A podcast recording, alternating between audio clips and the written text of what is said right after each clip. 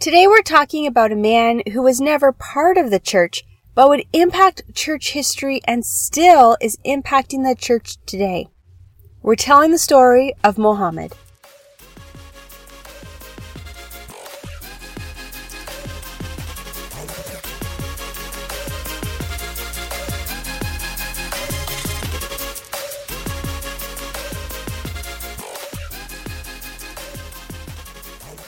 Last week I told the story of Gregory the Great. To have a deeper understanding of both the church at this time period and an understanding of how Islam came into existence, it's good to listen to both of these episodes together.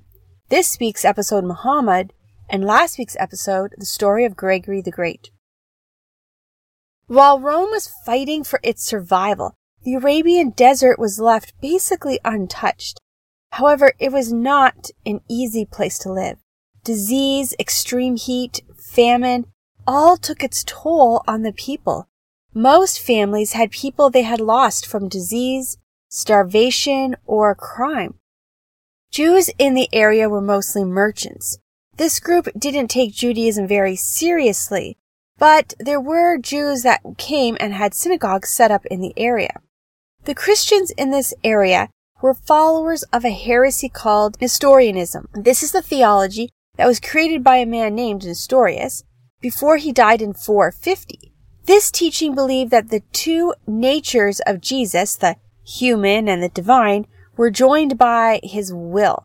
The teaching said that Jesus was born a man and then later was adopted into God's family and then became God. So there was pagans, there was a small group of minimally religious Jews, and a church that believed Jesus was born man and then became God later in life.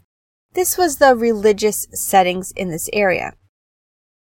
Like Rome had been held together by its pagan worship and then by the church, the Arabian desert was held together by pagan worship and specifically a black rock that had fallen from the sky. The rock was held in a large box called the Kaaba. There were many gods that were all worshipped at this one box. Every year, pagans from all around would make a trip or a pilgrimage to the Kaaba and worship around the box. They would worship the rock and they would rub it. Into this world, a young mother gave birth to a little baby boy. The father had died recently and she was left alone to raise this baby and basically try to keep it alive. She named him Mohammed. Mohammed's family was part of the Quraysh tribe. The god they worshipped was named Aliyah, or translated the god. He was the moon god and known as the best god, or the most important god. Aliyah was eventually changed to Allah. When Muhammad was six years old, his mother died. He was adopted by his uncle. Muhammad grew up poor he was not given any educational opportunities at all. He never learned to read or write. At age 19, he moved out of his uncle's home and was on his own. Things started to look up for Muhammad when he was 25. An older woman named Kadia, who was rich, took notice of Muhammad and married him. He then was able to live comfortably. He started to work as a kind of salesman for her he was able to travel and sell her goods. His new family was part of a Christian sect called Ebionites. The Ebionites were a branch off of Christianity. They followed the heresy teachings that Jesus was a good teacher, but not God. As Muhammad traveled, he met Christians and Jews and listened to their stories. He was interested in the stories that they had. Because he could not read or write, he was not able to write down any of the stories or even get a Bible. Because the church in his area was full of heresy, it is not surprising that they also followed the teachings from books that had been rejected as parts of the Bible. In these books were stories of Jesus' childhood that included things like him talking from his crib or creating a bird and then bringing it to life. When Muhammad was 40 years old, he started to take his pagan worship more seriously. His tribe followed the moon god, Allah, and Muhammad would walk two hours to an area with caves, then stay in the caves and meditate and pray to Allah. One day, as Muhammad was praying to Allah, he was visited by a spiritual being. Muhammad was terrified. The being told him to write down what the being said. Muhammad said, I can't read or write. This being became angry and attacked Muhammad, who felt like he was being strangled and he couldn't breathe. The being released him and said, Write down what I say. Muhammad cried again, I can't read or write. This happened three times, and eventually the being disappeared. Muhammad, in fear, ran all the way home. He covered himself and he cried. His wife finally got the story out, and then she took Muhammad to her cousin. He was old and blind, so obviously wise. Now, this cousin was from the Ebionite church and surrounded by those who follow the Nestorius teachings. He wasn't really that clear about Christian teachings, but that didn't stop him from giving advice. He said the story sounded exactly like the time Gabriel visited Moses. Now, if you've read your Bible, you will know Gabriel never visited Moses. And also, there's never a story in the Bible about someone being almost strangled to death by Gabriel. He is a messenger angel and not a warring angel. Still, Mohammed, who thought he'd been visited by a devil or a demon, now believed he'd been visited by Gabriel. When Mohammed goes back to the cave, he's again visited by the same being. He's so distraught by these visits, he tries to kill himself by throwing himself off the cliff but the beings stand in his way and stop him from jumping. Muhammad begins to tell people the stories that the being is telling him, and he begins to see himself as a prophet, and he tells other people they have to listen to him. Muhammad begins to preach. To the pagans, he says Allah was the moon god they've always worshipped, and that all the other gods must go. They must only worship Allah.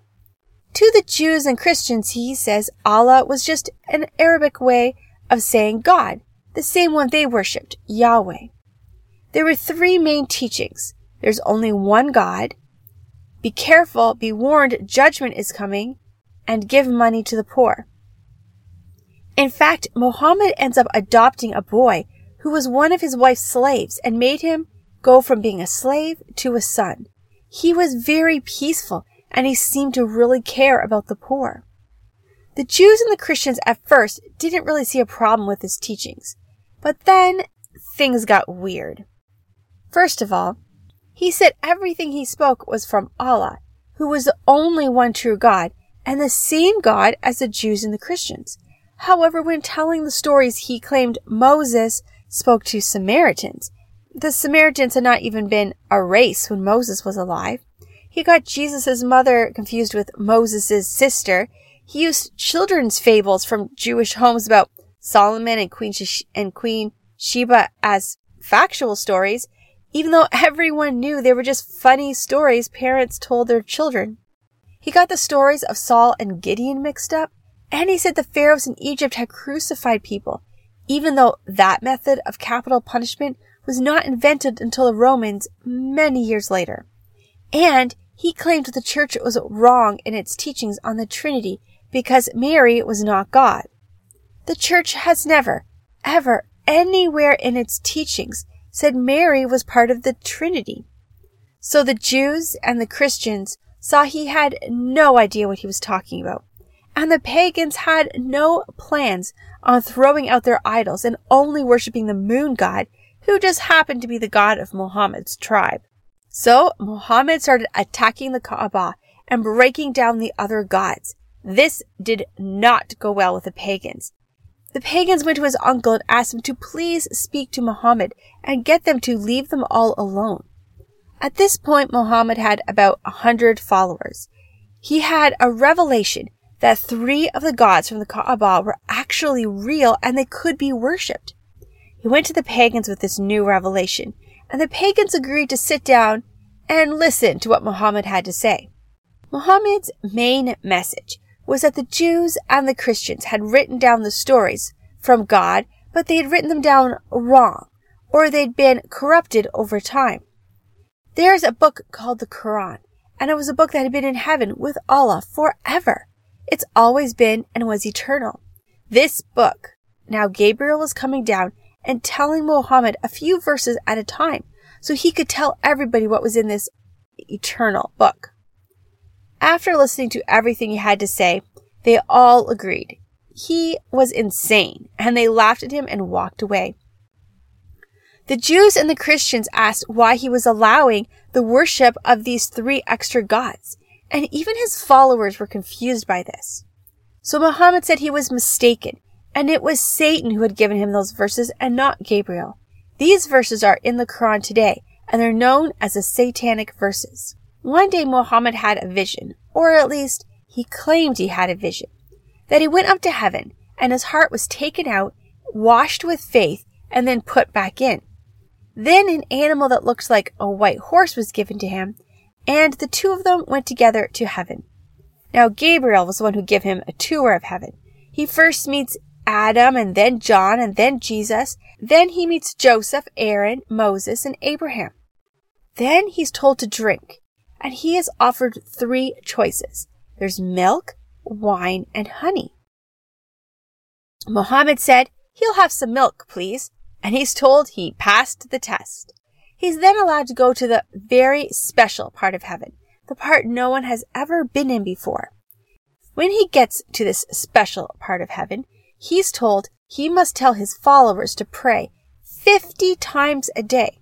He then goes back to the part of heaven where he met Moses and he told him, Hey, Allah said, we have to pray 50 times a day. And Moses was like, What? That's crazy. You, your people can't pray 50 times a day. Go back and tell Allah that's way too much. So Muhammad went back to Allah and said, Moses says it's way too much. So then Allah changed it to 40. And so Muhammad goes back and tells Moses, well, now it's 40. Moses said, no, 40 is still nuts. So Muhammad went back again and said, oh, 40 is still too much. They kept going back and forth and back and forth until they eventually they ended in five prayers a day. Ever since that day, his followers have been told to pray five times a day.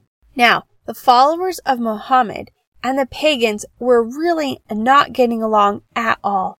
One day, while they were having one of their five daily prayers, some pagans came into the prayer area to make fun of them. One of Muhammad's followers named Sadbo Abi Waku took up a bone from an animal and hit the man.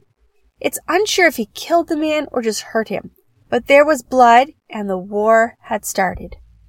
The fighting was ongoing and Muhammad kept trying to convert all the pagans. Then his uncle died and shortly after that his wife died. The pagans decided the only way to get rid of all this trouble was to kill Muhammad, so they planned his murder. But Muhammad found out and he took off with his 100 followers and went to a place called Medina. At this point, Muhammad was 52 years old and it was the year 622. His followers called this year one. And so today, the Islamic calendar is 622 years behind the rest of us. There were a lot of Christians and Jews in Medina. There were much more Christians than there had been in Mecca, where he had come from. These Christians and Jews, however, didn't have the heresy doctrine the Christians in Mecca had. They agreed to listen to the teachings that Muhammad had, and they laughed it off. They did, however, agree to let him live in Medina with them. Here at Medina, Muhammad started a new strategy. Instead of speaking and trying to get followers, he decided to use money to do it. He started to attack the travelers on their way to Mecca, and he would take all their things. He told his followers if they helped him, they could keep the booty. And so he got a lot of followers. He also told them if they died in battle, they would go straight to heaven and get 77 virgins who they could have sex with as often as they wanted, and Allah would turn them back into virgins after they had sex. He also had a vision from Allah that said that they could take the wives of the men they attacked as sex slaves. Muhammad got remarried, and then he got remarried again, and then he got remarried again. Then one day he was visiting his adopted son's tent and he saw his daughter in law naked, and he made a comment like, Good gracious God! The wife told her husband what Muhammad had said, and his adopted son then said Muhammad could have his wife if he wanted. But that was a problem because she was his daughter-in-law, and then he had a vision saying, stop saying no to things God's giving you. Also, adoption's now outlawed. So, adoption was outlawed, making his adopted son no longer his son, and Muhammad then married his wife. Muhammad's closest friend had a little girl named Aisha. And by little girl, I mean about six years old. Muhammad saw her playing with a doll under a tree. Muhammad married the six year old, but don't worry, he didn't have sex with her until she was nine. He would say later Aisha was his favorite wife. Muhammad had a lot of wives. He ended up with at least 11, possibly 12. One of his friends was kind of obsessed with Muhammad's wives and would tell Muhammad to make them cover themselves up more because he was always having thoughts about them when he saw them. This annoyed Muhammad, who refused to tell his wives to cover up. Then one night, one of his wives, the tall one, was going to the bathroom. The friend saw her and said, I recognize you and I know who you are. The wife ran back to Muhammad to complain about his creepy friend. Muhammad then had a vision from Allah that all women must be covered from head to toe, and from that night on, all of his female followers boiled in the hot Arabian sun, covered from head to toe. Around this time, Muhammad became a terrorizing leader. He would kill those who were not following him, and in just one day, he beheaded between 700 and 900 men. He then turns on the Christians and the Jews in Medina. He forces the Jews and the Christians to submit to Allah. They could submit by converting, paying a tax, or dying. Submit now is exactly how Allah forced followers, and his new religion followed that to the point where they actually named themselves the word submit, which in Arabic is the word Islam. The Jews were forced to wear a Star of David on their clothing as a way to show they were Jews, and the Christians had a special belt they had to wear.